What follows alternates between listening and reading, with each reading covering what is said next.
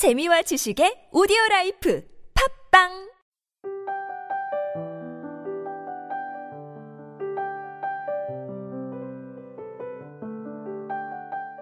사람에게는 일이 필요합니다. 그와 마찬가지로 휴식도 필요합니다. 기계도 쉬지 않고 쓰기만 하면 쉽게 마모가 되어 고장이 나게 됩니다.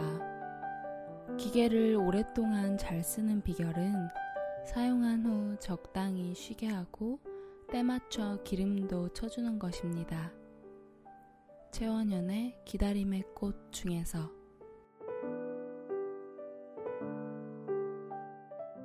OECD 국가 중 근무 시간이 가장 긴 나라 3위로 뽑힌 대한민국.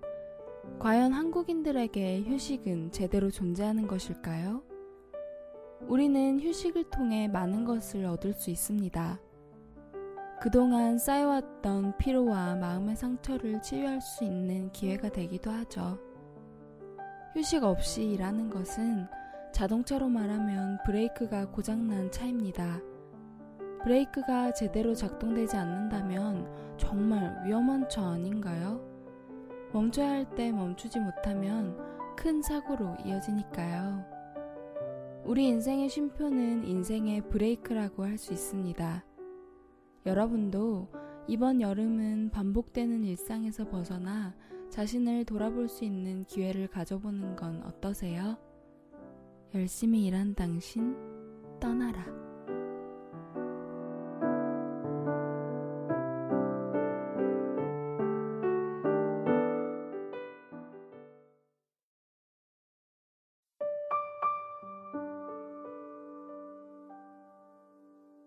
젊음 사무엘 얼먼 젊음은 인생의 한 시기가 아니요 마음의 상태이다. 장밋빛 볼과 붉은 입술, 유연한 무릎이 아니라 의지와 풍부한 상상력과 활기찬 감정에 달려 있다. 젊음이란 기질이 소심하기보다는 용기에 넘치고 수월함을 좋아하기보다는 모험을 쫓는 것이고 이는 스무 살 청년에게도 예순 노인에게도 있다. 단지 나이를 먹는다고 늙는 것이 아니다. 이상을 버릴 때 우리는 늙는다. 그대와 나의 가슴 한가운데에는 무선국이 있다.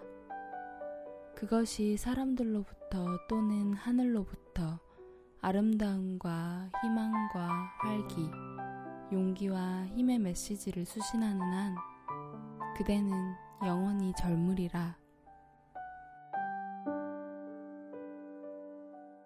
여행을 떠났다가 이런 글귀를 봤습니다.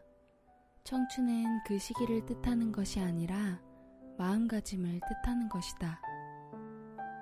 나이를 막을 수는 없겠지만 우리 마음이 행동을 위축시켜서는 안 된다고 생각합니다. 밝고 긍정적인 사람은 언제나 청춘의 삶을 삽니다. 그리고 그게 얼굴에 드러나더라고요. 항상 얼굴에 인자한 미소가 만연한 사람이요. 스무 살 청년에게나 예순 노인에게도 모두 불안한 미래가 있습니다. 그러나 이 불안한 미래를 극복해내려는 의지와 활기도 모두에게 있습니다. 두려워하고 포기해버린다면 그만큼 젊음이 내게서 한 걸음씩 멀어지고 있다는 사실을 기억해 주세요. 죽어 있는 청춘에게 용기와 힘의 메시지를 발신합니다.